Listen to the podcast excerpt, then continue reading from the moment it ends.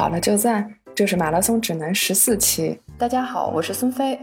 大家好，我是段威。大家好，我是石春健。很多跑者开始跑步是为了减肥，今天我们就和大家介绍一本书，这本书的名字是《耐力、无伤、燃脂、轻松的 MAF 训练法》。我们今天有幸请到了这本书的译者谭杰谭总来为我们介绍这本书。大家好，我是谭杰。我开始跑步的时间是2012年的春节，到现在应该是5年多一点的时间。PB 是3小时14分，是2016年的北京马拉松赛上跑出来的。我现在的工作是中国马拉松领跑者杂志的出版人，在做与跑步相关的工作。今天跟大家聊一聊我刚刚翻译的一本新书，叫做《耐力》。谭总，您帮我们介绍一下这本书吧。什么是 MAF 跑法呢？美国人也把它叫 MAF， 就直接发了一个音。更详细的呢，也有人管它叫 MAF180 训练法。MAF 的意思呢是，英文的 Maximum Aerobic Function 的3个单词的首字母，就是最大有氧能力。所以呢，顾名思义呢，就是这个训练法呢是的目的呢是为了提高跑者的运动者的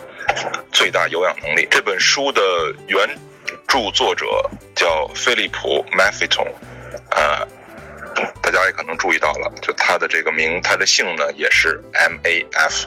开头的，他的全拼是 MAFFTONE， 所以呢，就是他实际上是选了自己的名字前三个字母，然后呢又把这3个字母呢又冠上了，与这个运动跟他的训练法相关的意思，所以呢，大家也可以认为呢是马菲通博士本人以他自己的名字命名的训练法。MAF 训练法和其他的训练法有些什么区别呢？训练法呢其实有很多种，有的训练法呢是以教授跑姿为主，比如说现在也有流传的，比如说太极跑，比如说有本书叫《跑步革命》，他提到的一些这个跑姿的跑法，就是跟重力相关的，充分利用人体的重力，或者说是地心引力来做这个跑姿方面的调整优化。当然也有一些呢是以速度为主，比如说亚速800，也有一些呢讲究的比较全面的，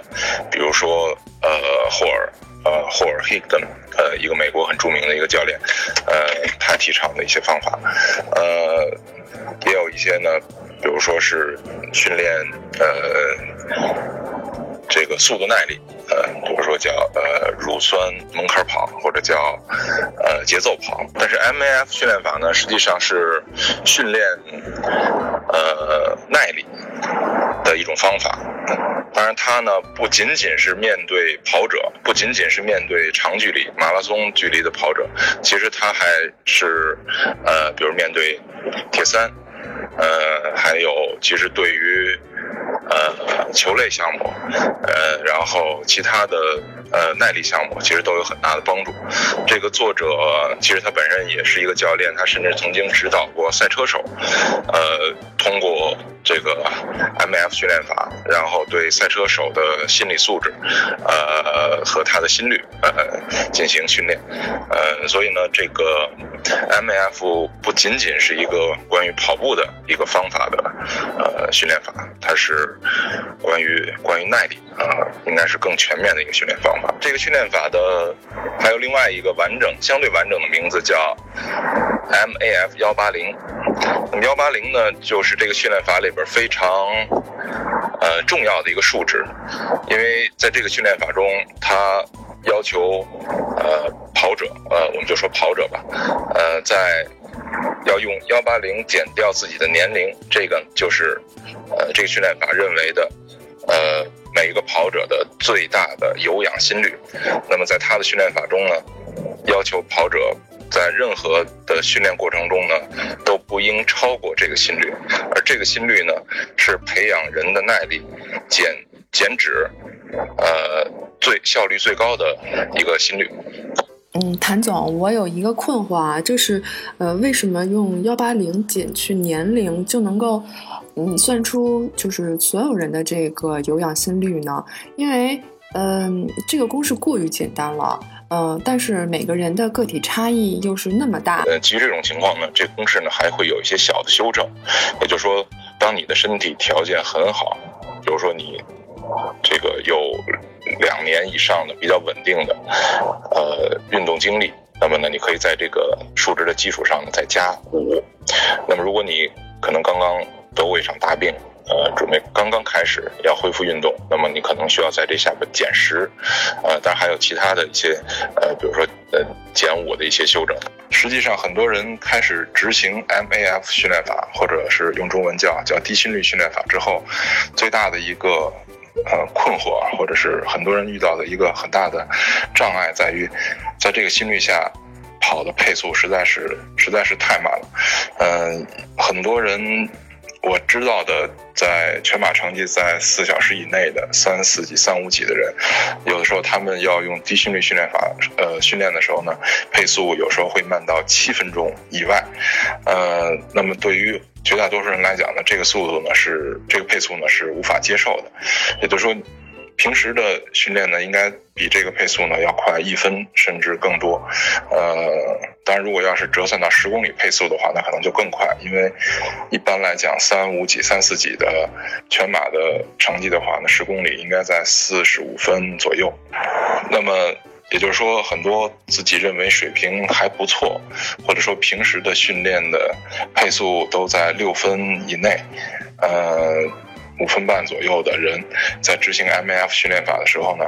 配速呢要慢到7分钟，甚至有人会慢到8分钟。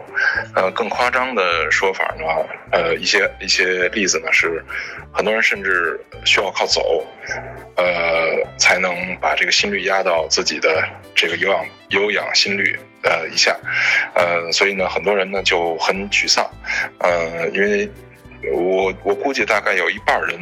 以上的人都会是这么开始的，就突然觉得自己这个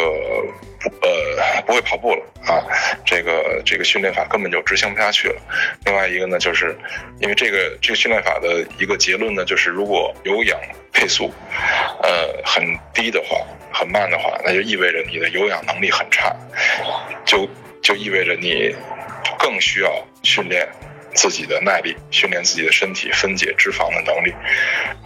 这个确实是一个很煎熬的过程。一方面呢，你需要相信这个训练法，但另外一方面呢，你在相信它的同时呢，你就意味着呢，你需要相信自己在这方面的能力的低下。这个对于很多人来讲，应该是一个双重打击。所以我相信，如果坚持练 MAF 训练法并持续取得进步的人，当然会能够理解到这个训练法的优势好处。很多半途而废的人，练 MAF 半途而废的人，实际上都是无法接受自己的慢的心率和自己比较差的耐力水平。所以我特别希望提醒，如果大家愿意尝试 MAF 训练法的话，那么如果你的配速在开始阶段就比较不错，能让自己很心情愉悦的跑起来。比如说，我经常判断就是，如果你的最大有氧心率，就是 MAF 心率，如果能够在7分钟以内，就6分半左右能够跑的话，那我觉得就其实是一个不错的水平。但如果更快，到5分多钟，甚至能力强的人，很多人到5分以内，4分多钟，那当然就更好啊，这个不会太影响，跟你之前的训练没有太大的差别。但是如果你是慢的话，那我真的建议你不妨把时间放长，比如说2个月，然后看看自己有没有什么进步。练习 MAF 跑法有什么检验的方法吗？MAF 测试呢其实很简单，就是找一个跑道，最好是跑道，距离比较标准的一个跑道，而这跑道呢是受外界干扰比较小，它毕竟不像是路跑，你需要有很多其他的因素，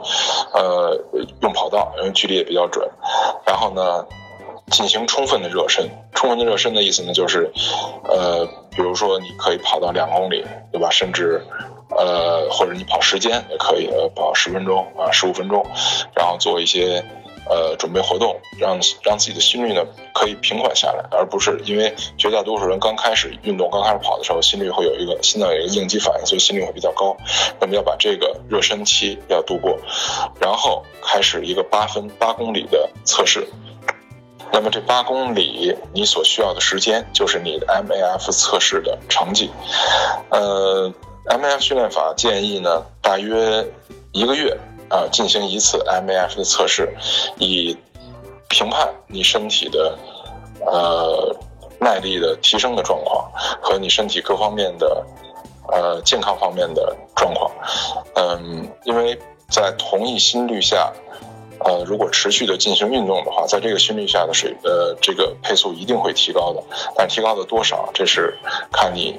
一个是训练量，一个是你自身的先天的一些情况。但是正常看，我相信一个月测一次的话，那么到你测到第2次，最多到第3次的时候，这个配速就会有一个明显的提升。练习 MAF 跑法需要准备些什么吗？这个训练法所必备的一个工具就是，可以测量心率的跑步手表，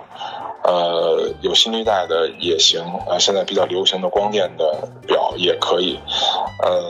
但我必须要提醒一下的就是，心率带呢要相对准一些，光电心率呢有的时候会有一些偏差，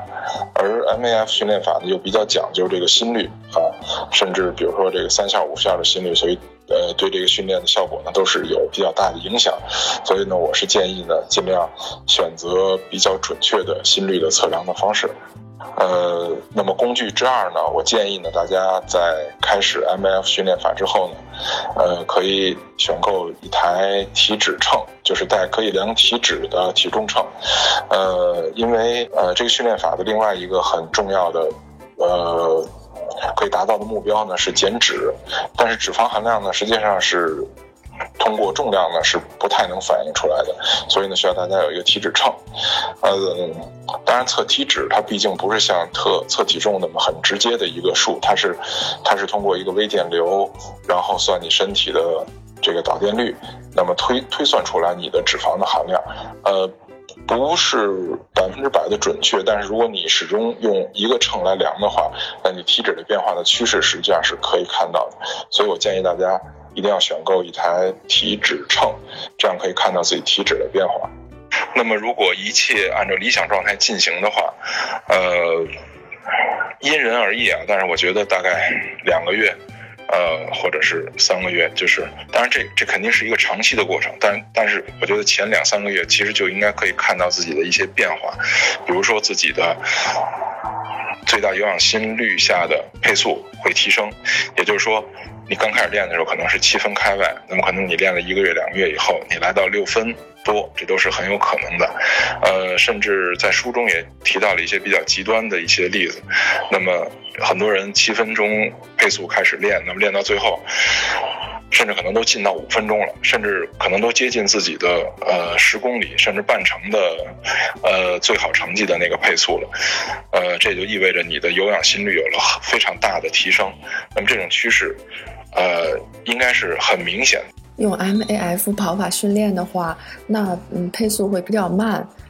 这么训练的话，在比赛的时候真的能跑出我的目标成绩吗？按照大家的理解呢，在训练中你应该能够达到你比赛时接近于你比赛时的目标，这样你在比赛时才有可能超越自己的目标，才有可能打破自己的 PB。也就是说，如果你想跑得快，你需要练得快，或者是更傻瓜的说法就是，如果你想跑得快，你就需要跑得快啊。也就是说，如果你想在比赛中跑出4分半的配速，你在训练中就应该跑出4分半的配速，这是比较直接的想法，就应该是这样，对吧？你在训练中都没有达到这个，你在比赛中怎么保证呢？但是这个 MAF 训练法实际上是对这种理念的一个比较大的颠覆。这 MAF 训练法呢，是把它放到跑步领域里边来分析的话呢，它是不主张进行无氧训练的，也就不主张进行速度训练的。当然你可以进行一些，但是它不做推荐。其实道理呢也很简单，就是你希望达到的那个成绩的那个配速，实际上是你已经拥有的配速。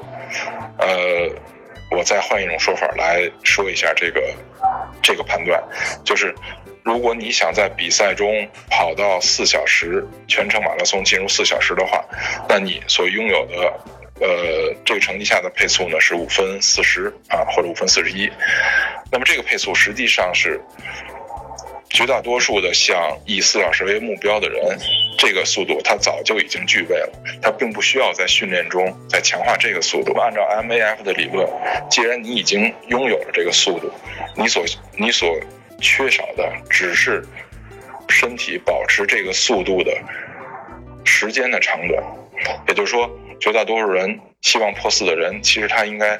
能够破2，他应该已经破2了，对吧？那么就相当于，实际上就相当于把你半程的5分40秒之内的这个配速，这个能力再乘以2，再延长到全程马拉松赛中。那么实际上你现在缺的并不是5分40的速度，实际上你缺的是时间，你缺的是耐力。那么 MAF 解决的就是你的耐力的问题。所以在 MAF 的训练体系中，它首先，他不建议你进行无氧的速度的训练，但是他也知道，这个作者也知道，就是很多人实际上是对这个呢不是很放心，对吧？因为比如说你想在全程比赛中跑进啊，比如说我们把时间再把水平再提高一点，3个半小时，那么很多人如果不进行速度训练的话，他心理上会不踏实。其实心理上不踏实，那也有可能对你的比赛结果会造成影响。那么在这种情况下 ，MAF 提出的一个修正的方法呢是，你可以通过以赛代练的方式进行参与一些短距离的、半程的、10公里的、5公里的比赛。在那个比赛中，你按照你的速度能力去跑，那么同时也就作为速度训练。我们可以再来总结一下 MAF 训练法中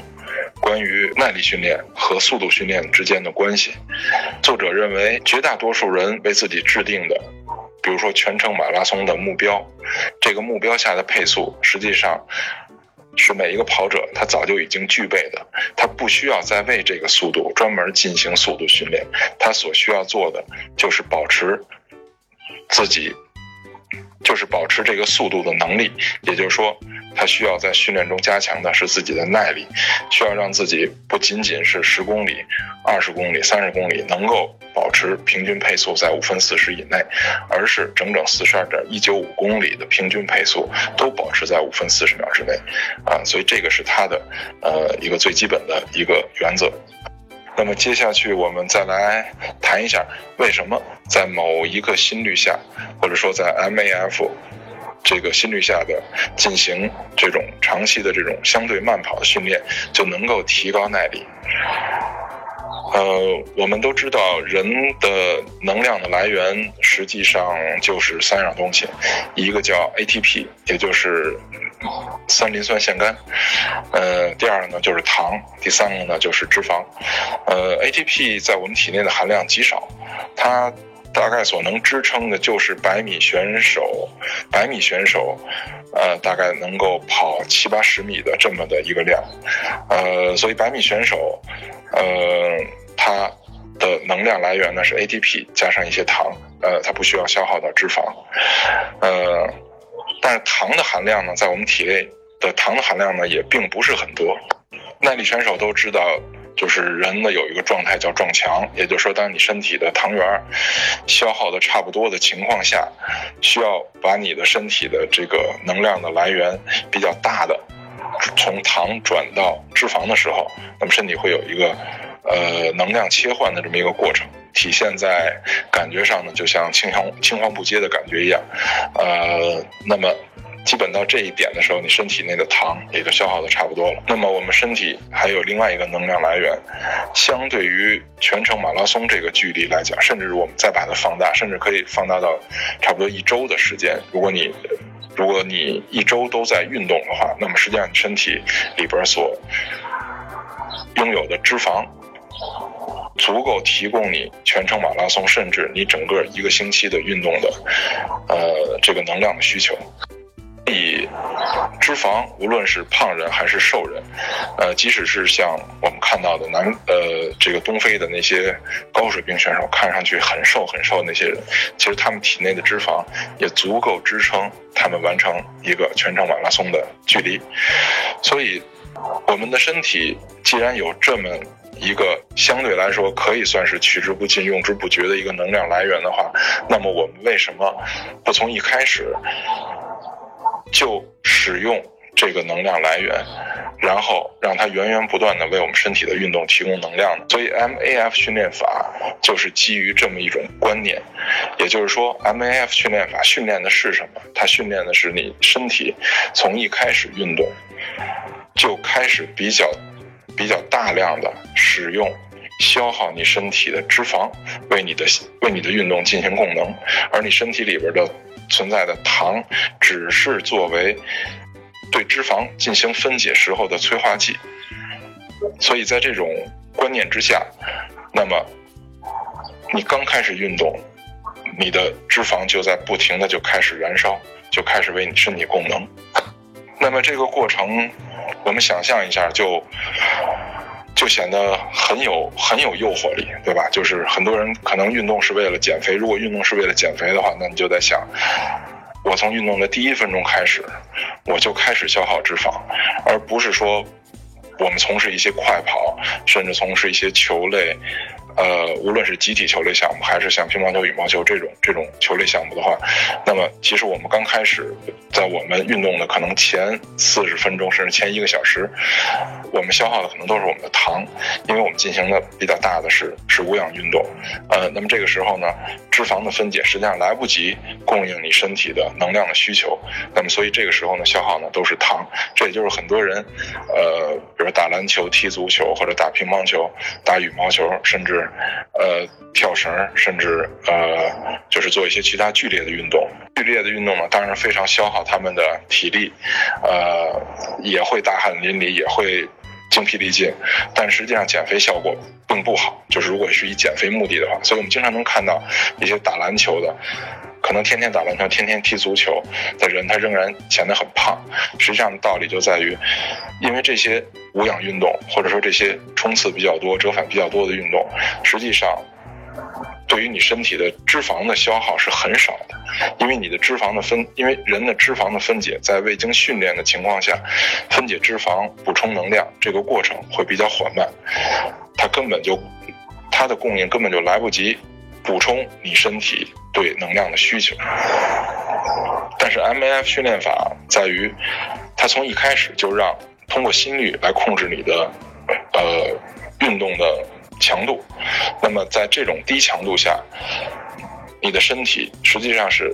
的供能系统实际上是来得及去消耗脂肪，然后补充给你，然后支撑你运动。也就是说，我们可以举一个例子来谈一下为什么有氧运动和无氧运动消耗脂肪和糖的比例是不一样的。说我们有一个巨大的房间，在冬天，我们进入这房间很冷，我们需要把它变暖。那么我们拥有的这些可以取暖的燃料呢，有汽油，有纸，也有煤。那么汽油和纸呢都比较少，煤呢是大量的。那么如果我们想迅速升高这个房间的温度，想迅速让它热起来，那么我们做的办法只能是把汽油点燃，然后我们再往里边放纸，对吧？因为这两个燃烧都很快，然后很快就能够提高房间的温度。但是如果我们不是那么着急的希望提高这个房间的温度的话，那么我们正确的做法是应该去燃烧这些煤，然后用一些汽油、用一些纸做催化剂，帮助煤尽快燃烧，但是这个过程会是比较缓慢的。也可能我们进入房间，如果我们希望尽快取暖的话，那么我们点燃汽油、点燃纸，那么可能10分钟、1刻钟，这房间就会热起来了。当然也有可能，它可能到了半个小时以后或者1个小时以后，当你的这些燃料用完，但是没有点燃的时候，那个房间可能又重新变冷。但如果我们对于这个房间的升温没有那么高的要求的话，那么我们可以比较从容的用汽油和纸点燃煤，然后整个的时间，这个第二天也好，第三天也好，我们就可以用这个源源不断的煤，然后加入这个我们这个炉子里边，然后保持这个房间的温度。那么人的实际上供能呢，这个原理呢，实际上和这个房间取暖是很近的。如果我们身体知道，我们现在所进行的运动需要身体快速的提供能量，比如说进行一个800米的跑，比如说进行一个羽毛球的单打的一个比赛，那么我们显然消耗的就是我们身体的糖，而实际上这会儿我们要去消耗脂肪来为短跑和中长跑或者是羽毛球比赛供能的话，就是非常的慢。但如果我们身体接到的信号是说我们要进行一个2个小时的慢跑，那么我们身体就有足够的时间去消耗自己的脂肪，然后为接下来2个小时的慢跑提供能量。但是这个过程就是训练的过程，这个过程一开始也许很慢，也许在你刚刚开始练 MAF 或者刚刚开始跑步的时候，你可能一开始也觉得上气不接下气，也觉得这个能量供应不足，但也许你坚持1个月2个月以后，这个一开始的过程就会变得比较舒适。实际上你的提升之处就在于你的身体的供能系统已经非常清晰地知道去哪里消耗你的脂肪，从哪里取来脂肪，然后作为你接下去2个小时的这些消耗的能源，那么我再从哪儿取来一些糖，然后作为这个接下来这个供能的催化剂。如果我们把我们的目标换一个角度想，如果我们当然现在的目标是为了这个在比如说全程马拉松的后5公里让人能够保持比较畅通的能量供应，但如果我们换一个角度呢，如果我们就是以减脂为目的呢，那么其实路径是一样的，对吧？也就是说，如果我们把我们的整个的运动的速度放慢，然后按照180法则计算出来的心率，我们从一开始就按这个速度去跑的话，那么实际上在你耐力提升的同时，你身体的大量的脂肪其实都是被消耗了。所以如果无论我们是以减脂为目标，还是以我们以提升耐力为目标，所以2条路径应该是一样的。也就是说，当你可能我的目标是希望把我的马拉松成绩提高10分钟、15分钟，但到后来我发现我身体的脂肪都已经被烧得很干净了。那么另外一些人，也许他们的目标是为了减脂减肥，那么经过长期的训练以后，他们突然发现我原来只是为了减脂减肥，但是到后来我发现我居然可以轻松地跑完一个马拉松了。所以我觉得无论我们以哪个为目标，都是有一个殊途同归的效果，而最重要的是在这个过程中，我们的身体变得更加的，我们优化了我们的身体，我们打通了我们身体供能的一个渠道，让这个渠道更加畅通，我们的身体也变得更加聪明，他们知道去哪儿去取，可以消耗的，源源不断的这些能量。而作为我们每一个人来讲，我们对自己的身体有了更多的了解，有了更多的把控。在我们比较明确的采用某种训练法之前，也许我们的身体是很盲目的，因为每一个跑者，比如今天他想跑一个20公里，或者想跑一个2个小时，我们听到过很多人都说，我就看身体感觉吧，看身体感觉跑成什么样就跑成什么样，甚至很多人在比赛之前都不知道自己的这个比赛要跑成什么样。很多人也就是跟着感觉走，比如说身体感觉好的话，那我就跑快一点；身体感觉不好的话呢，我可能最终就走，甚至最终放弃。我觉得 MAF 训练法实际上是，无论是训练还是比赛，让每一个跑者都很明确的知道今天要做什么。你的大脑知道要做什么，其实你的身体，你的所有的器官，所有的功能，他们也知道自己要做什么。在整个这种，我们可以想象成，在整个人体的这种融会贯通，器官之间互相配合，大脑和各个器官之间的联系非常畅通的情况下，实际上我们的身体是得到了优化，我们身体的脂肪是得到了充分的消耗，这个渠道变得非常畅通。如果说以减脂为目的的这个跑步，那么我们在采用这个 MAF 跑法的时候，在饮食上有些什么要注意的呢？比如说这本书里面提到的，它非常这个作者非常不喜欢的一些食物，比如说精致的碳水化合物，也就是说我们日常说的这个细的富强粉啊，就白面呀、精致的这种大米啊，实际上这些食品呢，对于我们身体的燃脂的效率是一个会起到一个负面的作用。然后所有的含糖的这些饮料、过甜的水果，类似于我们可以想象那些特别特别甜的那些东西啊，我们就可以避免啊，可以避免去选用这些食品，日常选用这些食品。这个训练法呢，实际上是不拒绝肉食，不拒绝蛋白质的摄入，不拒绝优质脂肪的摄入的。所以呢，我们如果简单的谈关于 MAF 训练法所配备的一个饮食的原则呢，就是尽量避免精致碳水化合物，甚至从我个人而言呢，如果不是非吃不可的话呢，尽量减少主食的摄入，多吃一些类似于肉啊、蛋啊，这些高脂的蛋白质的摄入，甚至一些脂肪啊，我觉得都其实对于我们身体都有非常好的帮助。MAF 训练法的这本书，其实有一个副标题，就是无伤燃脂轻松的 MAF 训练法。其实刚才我们更多的呢是说这个燃脂，它为什么就会燃脂，对吧？是因为它慢了以后呢，身体就来得及这个分解脂肪。在这个慢的，在这个心率下的运动呢，燃脂的效率最高啊，所以最终呢会很效率很高的这个消耗掉大家的脂肪。那么另外两个呢是无伤和轻松。我刚才也说到，就是很多人的 MAF 配速呢，实际上都是7分开外、8分开外。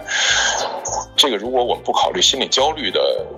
这个因素的话呢，实际上这个配速呢是很多人都可以就很轻松的完成的。那么因为它慢，因为它心率不高，所以很容易的，很可以想象的是避免伤痛。您本人就是 MAF 跑法的践行者，那么在实践过程中，您是怎么运用这个跑法的呢？有哪些阶段性的里程碑呢？2013年的10月份开始，10月、11月吧，一直到现在，其实我都是在用这个 MAF 训练法，以及包括它关于一些饮食啊，一些这方面的一些原则，我都在比较严格的遵守。我一般呢是上半年和下半年呢各选一场比赛作为我的训练周期的终点，也就是说我会在这2场比赛中呢会竭尽我的全力跑出最好的成绩。那么这2场比赛之前会有一个比较系统的一个训练的周期。那么一般来说呢，上半年呢会放到波士顿马拉松，下半年呢放在北马。波士顿的时间呢是4月份的第3个周一，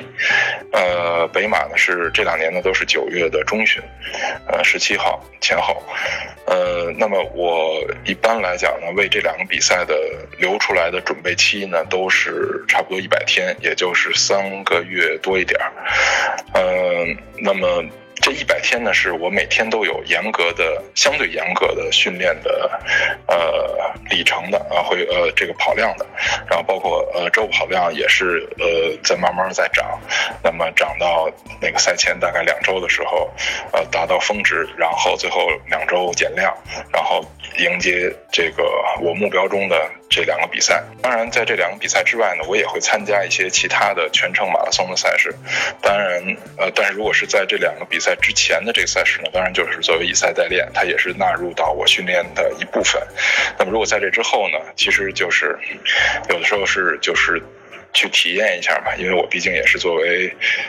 跑步的这个从业人员嘛，做跑步媒体，那我也要去体验一下。然后有的时候呢，比如说去无论是出于旅游的目的，还是说有的时候是会帮朋友做兔子，就是我也会选择一些其他的一些比赛。当然就可能就没有那么严格的这个按照训练计划去准备这些小的比赛了。在准备这两个比赛，我就举其中一个吧，比如说这个波士顿，为波士顿做的准备，那么应该是4月中下旬的比赛，那么我的训练开始的时候呢是1月初开始，我在前50天，甚至是前60天，就是所有的跑步都是用MAF 来控制的，也就是我所有的跑步都是在低心率的状态下完成的。当然距离是我有一个我自己的这个跑量的距离，比如说刚开始的时候前几周大概会是恢复的状态，一周大概有个60公里70公里，那慢慢增加，那到最高的峰值的时候，赛前的2周3周4周大概都会达到100公里左右。我任意一周的训练呢，实际上周末呢都是会是一个长距离，开始阶段呢会比如说跑到20公里或者21公里，那么到最后的几周呢都会在30公里左右，30公里以上吧，然后中间呢会安排一周会安排4次，就除了 LSD 之外呢还会有4次的这个训练。那么这些量呢在开始训练的前50天也会是严格的低心率，那无论这个量呢是10公里啊，有时候会跑1小时，然后呢有时候我会安排一个90分钟跑，然后呢我会在训练的开始的阶段呢会比较大量的呢去跑这种半程的训练量为半程，那么时间呢差不多应该在1小时50分多一点吧。也就是说大概经过了50天到60天，就2个月的时间，我这本书呢其实所有的训练理念在所有的训练法里边呢，这段过程呢都叫打这个有氧基础的过程。那么就是说为了你最终的比赛和为了你赛前大概40天左右开始加入速度训练之前，你需要有一个非常好的耐力基础，或者说如果我们用这本书的语言来讲呢，就是说为了让你身体更畅通的打开这个去分解脂肪的寻找脂肪分解脂肪的这个通道，所以利用比较长的60天，差不多60天的时间就全部的放在这个慢跑上。那我所谓的慢呢是相对于我的目标，或者相当于我的10公里的配速。我的 PB 现在是314不到315，那么如果这么算的话，全程马拉松的配速呢是437，4分37秒。那么在我所谓的我自己的慢跑呢，那就是在5分半之内，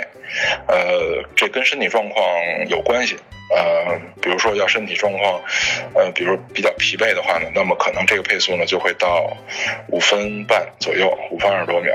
那么如果身体条件也好，跑的距离呢又不是很长，比如1小时跑，然后如果是天气又好，然后如果是放到跑道上跑的话，那么我最好的时候这个 MAF 的配速呢进到5分4分50。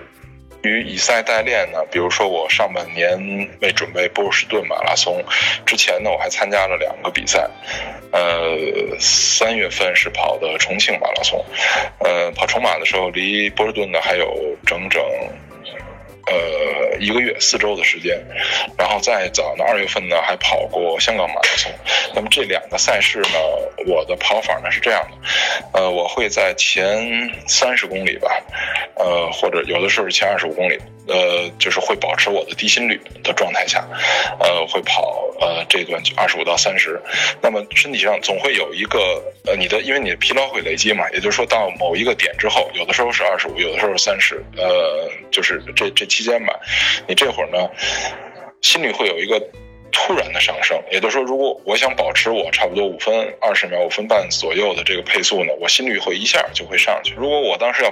仍然保持我140左右的心率的话呢，我的配速一下就会下来，比如到6分多了。那么要在出现这个情况下，就到这个点之后呢，我会放弃掉我的这个低心率，那么呢我会按照我的一个目标跑。那这个目标是什么呢？这个目标就是我要做到我在这场比赛的后半程的用时要少于前半程，也就是说我们常说的我要跑出负配速。那么就变成我在这个比赛中呢会有2个目标，第一个目标是我的用我的低心率完成我的一个低心率的 LSD 的一个训练。那么在我的心率，在我的疲劳累积到我的心率无法保持，或者说我的配速无法保持的时候，那么我就转而追求另外一个目标，也就是说我要追求我在全程要实现负配速。那么这个速度呢，我有时候就会跑到比如说5分15或者5分10，但无论是5分5还是5分10呢，实际上相对于我的全马 PB 或者我的最终的那个目标呢，其实都是一个相对来说比较慢的一个速度。它会保证我不受伤，但是呢也可以让我在比赛的每一个点上都有自己明确的一个对自己有一个明确的要求，对自己有一个明确的目标，然后无论是用配速还是心率对自己进行控制。这是我在今年波士顿之前2个以赛代练的比赛中的一个做法。您除了 MAF 训练法还配合什么其他的训练方法吗？在进入比赛前40天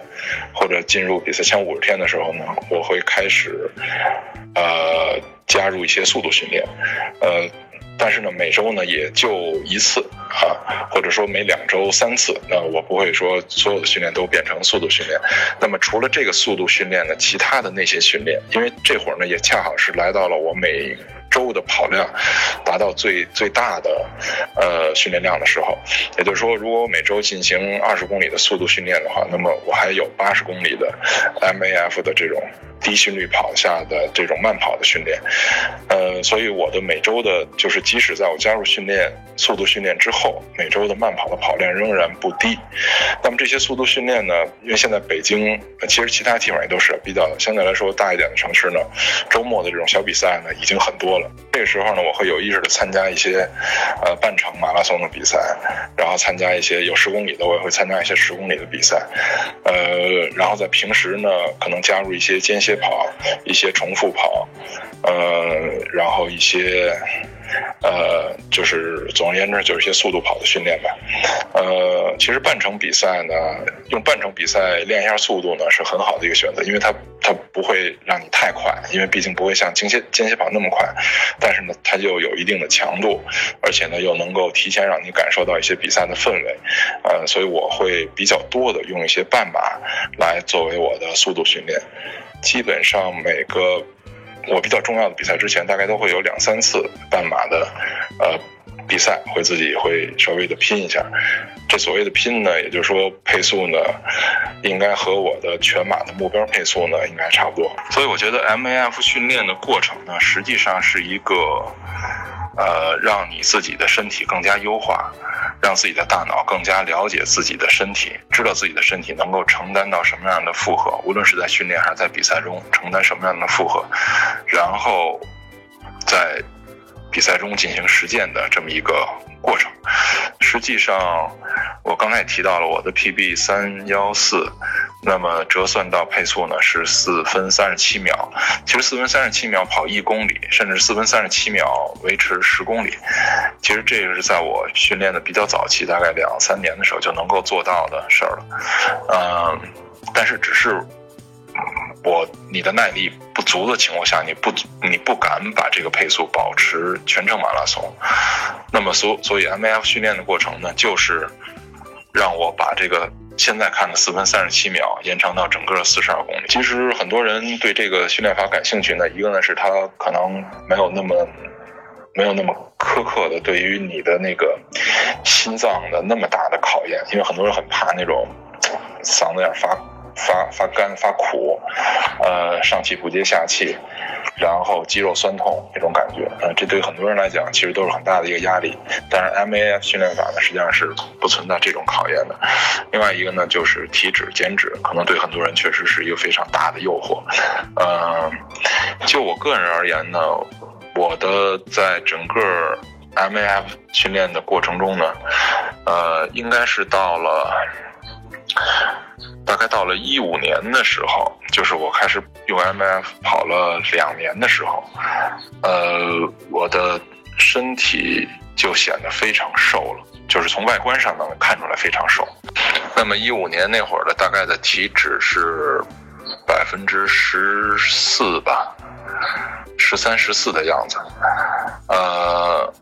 那么从15年年初开始，因为我是第一次到 BQ 呢，是2015年的下半年9月份，2015年开始到北马之间，这差不多9个月的时间呢，其实是最明显的时候。一个呢，身体呢就显得更加的，从外形上看呢应该叫消瘦，但是从数据上看呢，确实是体脂在不停的降。那段时间呢，因为也可以承担比较大的运动量了，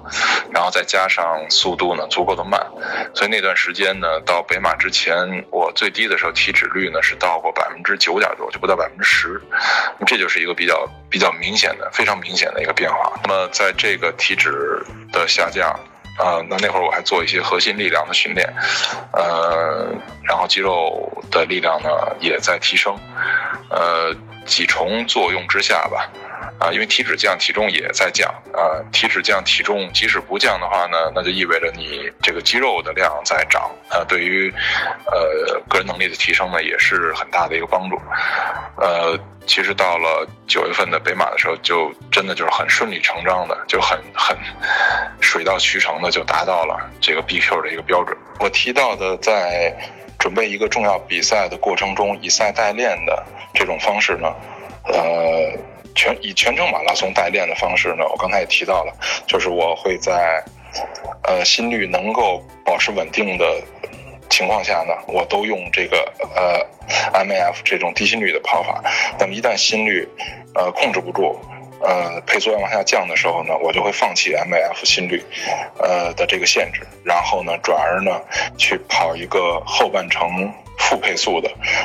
这么一个以这个为目标的一个跑法。那么实际上呢，这种跑法呢，这个不是 MAF 提出来的，这个这不是他的书中给的这种建议，但这是我个人的一个采用的一个方法吧。当然其实它的来源呢，也是很多其他很成熟的一个训练法，在一些其他的比较成熟的训练法中呢，对于速度训练呢，其中有一种方法呢是，就是在长距离的训练中的最后的1/4或者1/3的距离里边要加速。那么实际上呢，这种加速的目的呢，是为了在你的慢速肌肉里边的糖原都已经被用尽的情况下，通过最后1/4的路程的加速，去让身体学会去你的快速肌肉里边去寻找残存的这些糖原。当然更重要的呢，是让他们知道这个通道，让他们知道去哪里去找。那么这也是一个很好的一个训练过程，也是很多的比较高水平的选手他们会采用的一种训练方法。其实对我个人而言，我更希望做到的是，无论是以赛代练的这种比赛，还是最后40天里边加入的这种速度训练，还是之前的每一次长距离训练，我觉得自己作为跑者都应该非常明确这个训练，这次训练在整个的训练的过程中呢，它的会起到什么样的作用？甚至我刚才说的以赛代练，在每一个阶段，其实你都应该有一个很明确的目标，哪怕这个目标很小，哪怕这个目标，比如说我要为了维持心率也好，或者说我为了这个保证我整个的比赛的用时也好，或者我要达到某一个配速也好。所以我觉得是应该让自己的大脑处于这样的思维的状态中。下面是谭总录制的译者序，里面提到一些翻译过程中的小故事，很有意思。译者序，通往波士顿马拉松之路。如果我在2013年10月份的时候就知道，这本书从最开始的释义到最终出版需要跨越5个年头，我想我不一定会答应战卢文化的老总陈晓辉接下这本被中国跑者尊称为大叔的经典跑步作品的翻译工作。但如果换一个说法呢，我用了将近5年的时间，严格执行这本书的训练理念以及饮食和营养方面的建议，把自己的全程马拉松成绩从接受任务时的3小时49分提高到最终交稿时的3小时14分，从一个当时还在为破4而沾沾自喜的1年级跑者，到现在已经连续2年以波士顿马拉松达标者的身份站上波马赛道。从一个准相扑选手的体型到准东非居民的体型，而我付出的代价是在这个改变自己的外形和能力的过程中，经受原著作者菲利普·马费通博士的训练方法、偏执态度和绕口文字的3重摧残，把这本书翻译成中文。所以我想这份工作值得。翻译这本书的难点在于，由于这是一个挑战人们原有认知，算得上离经叛道，但是据说很有效的训练法，所以我首先需要说服我自己，这是一个可以让某些人先成功起来的训练法。在人们寻找规律和法则的过程中，纸上谈兵相对简单，但知行合一却总是很艰难，尤其是在提升耐力这样一个听上去就无比漫长的过程中。按照这个训练法的核心原则，包括跑步、游泳、自行车等耐力项目在内的所有训练都应该在180减年龄的心率下完成。马费通博士认为，这个心率是人在有氧运动时所能达到的最大心率，高过这个心率，运动就转化为无氧运动。而由于耐力是人们有氧能力的体现，所以这个心率是培养耐力的最佳心率。这实际上是一个带着镣铐跳舞的过程，让自己的训练心率接近慢跑的最高值，但又不超过快跑的最低值。所以中国最先尝试这一训练法的跑者们又把它称为低心率训练法。低心率训练法设计了一个很简单的测试，8公里测试，也就是书中的 MAF 测试，用来检验训练效果和跑者的有氧能力。如果严格执行低心率训练法的话，那么跑者每月一次的8公里测试就会有明显的进步。按照马费通博士的说法，如果进步并没有如期出现的话，那就说明你的身体出现了其他的问题。我个人的第一次8公里低心率测试是在开始翻译这本书的时候进行的，时间是2013年10月，当时的配速是5分45秒。而到了2015年9月北京马拉松赛前，也就是第一遍翻译稿即将交稿的时候，我的8公里低心率测试的配速已经进入到了5分钟。那年的北马成绩也是我第一次达到波士顿马拉松的报名标准。在2年的时间里，我的体重也从80公斤降到了最低时的70公斤以下，体脂从接近20%降到了最低时的10%以下。当以上这一切在我的身上真实发生之后，我终于有足够的勇气，在2015年的北京马拉松赛之后，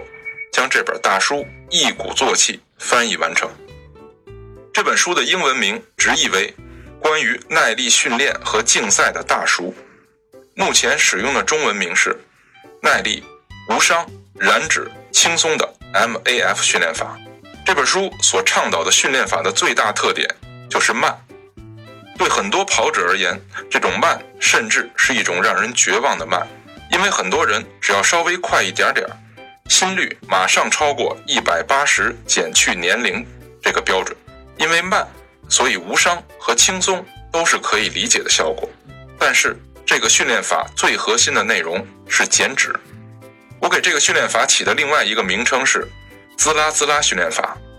这来自油脂燃烧时的声音。所以所有的女性朋友们，以及希望腰上的脂肪慢慢消失的男性朋友们，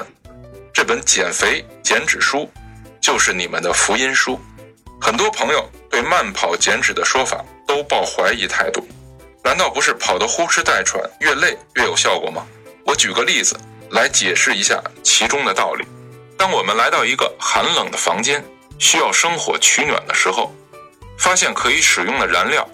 有大量的煤炭、纸张和汽油。显然最快速的取暖方式是点燃汽油，其次是点燃纸张。升温最慢但是最经济持久的取暖方式是烧煤。如果我们对于升温的要求没有那么迫切，那么我们就可以慢慢地使用少量汽油和纸张引燃煤炭，然后就可以持久的享受温暖了。如果把这三种燃料与身体的能量来源一一对应，那么汽油、纸张、煤炭分别对应腺苷三磷酸、糖和脂肪。如果我们高速的奔跑，那么只有腺苷三磷酸和糖能够在短时间内提供能量。如果我们持续慢跑，身体对于供能的需求没有那么迫切，那么在糖和腺苷三磷酸的催化下，脂肪就可以大量的被燃烧。这也就是慢跑减脂的基本道理。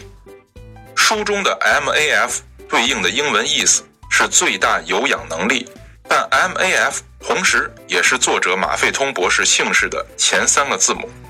所以也可以理解为作者用自己的名字命名的训练法。以我通过原文和其中的故事认识的马费通博士，他是一个极其严格、冷酷、固执甚至偏执的家伙，在生活中应该有一副让人抓狂的坏脾气。马费通博士对东方哲学、玄学和中医都很感兴趣，在他的行医和执教过程中，很有些传教士和中医郎中的感觉。 MAF 训练法就像是马费通博士发现的一个偏方，他不断地强化和包装这个偏方，然后像传教一样对这个产品进行推广。当然，这是一个有着足够理论支撑的偏方，适用于绝大多数人。即使 MAF 训练法对我本人有着惊人的效果，但我在翻译的过程中仍然难免对马费通博士强词夺理、洗脑般绝对化的表达方式产生了逆反心理，以至于在很长一段时间里，虽然我的成绩通过 MAF 训练法不断的进步，但却无法继续进行哪怕是一个字的翻译工作。每当坐下来打开原著，想象中魔鬼般咆哮的马费通博士就会立即出现在我面前。翻译工作陷入停滞的时候，我的好友营方中国的吴洪涛为我介绍了他读 EMBA 时的班主任老师张一桐。张老师当时正在新西兰边学习边旅游，有大把的闲暇时间，也刚好开始跑步，所以就承担起大约全书约一半内容的翻译工作。张老师的介入和迅速推进让我不敢再拖沓下去，而更重要的是，当我坐在电脑前打开黄色封面的大书开始翻译时，我觉得自己面对的作者不再是美国的魔鬼教练，而是一个中国的年轻女教师。张老师后来告诉我，她也是按照 MAF 训练法进行跑步的，书译完了，她也从零基础跑到了10公里。在这本耐力大书中，马费通博士反复使用了两个词 fitness 和 health，这两个词在书中的意思，尤其是 fitness， 与我们平常理解的不完全一样，有着很重的马费通博士的色彩。我尝试用很多中文词汇来表达 fitness 的意思，最终选用的是竞技状态，而相应的 health 就是健康状况了。马费通博士通过这两个词想表达的意思是，你的竞技状态也许很好，甚至可以保证你拿到世界冠军，但是这并不意味着你的健康状况也很好，你很可能是在以健康为代价获得成绩。而 MAF 训练法就是可以解决几乎一切健康问题的包治百病的大法，保证你在获取良好竞技状态和成绩的同时还获得良好的健康。我觉得这恰恰是这本书的精髓所在，至少我本人在开始跑步5年多的时间里，从来没有受过任何导致停训的伤病。最后，感谢参与这本书编辑工作的张小青、张伟京、黄飞，他们从3年前就开始不停地向我催稿，直到最后一遍修改完成。我就像马费通博士用极端的态度和文字折磨我一样，在5年的时间里不停地折磨着他们。感谢领跑者跑团的所有成员，他们是这本书的第一读者，他们挑拣出了书中几乎所有的错别字、不通顺之处和无法理解的地方，避免了更大批的读者面对和他们同样的困惑。感谢我在中国马拉松领跑者杂志的所有同事，这本书开始翻译的时候，这本杂志还不存在，他们还都是篮球报的编辑、记者。后来这本杂志从中国体育增刊、领跑者试刊、领跑者发展到现在的中国田径协会官方杂志中国马拉松领跑者。这些同事一个个完成了全马，大约有10个了吧。5年来我一直在说自己正在翻译一本大书，现在他们终于可以相信这件事情是真的了。还要感谢菲利普·马费通博士，一个执着到偏执的人，谢谢。没有你的滋啦滋啦训练法，我不可能成为一个 BQ 跑者，也去不了波士顿。2017年4月18日，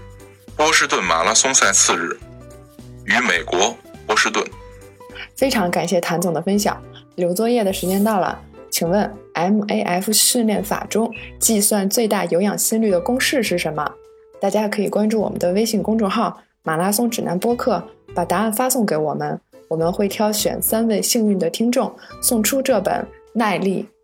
无伤、燃脂、轻松的 MAF 训练法。感谢大家收听马拉松指南，我们的节目每周3播出，在各大播客客户端搜索马拉松指南都可以收听。我们的主播呢也都有自己的微博，我的微博是@段威，喜欢阳光很好。我的微博是孙飞 runner， 我的微博就是我的名字石春健。我们节目的微博、微信都是@马拉松指南播客，欢迎大家关注，我们下周3见。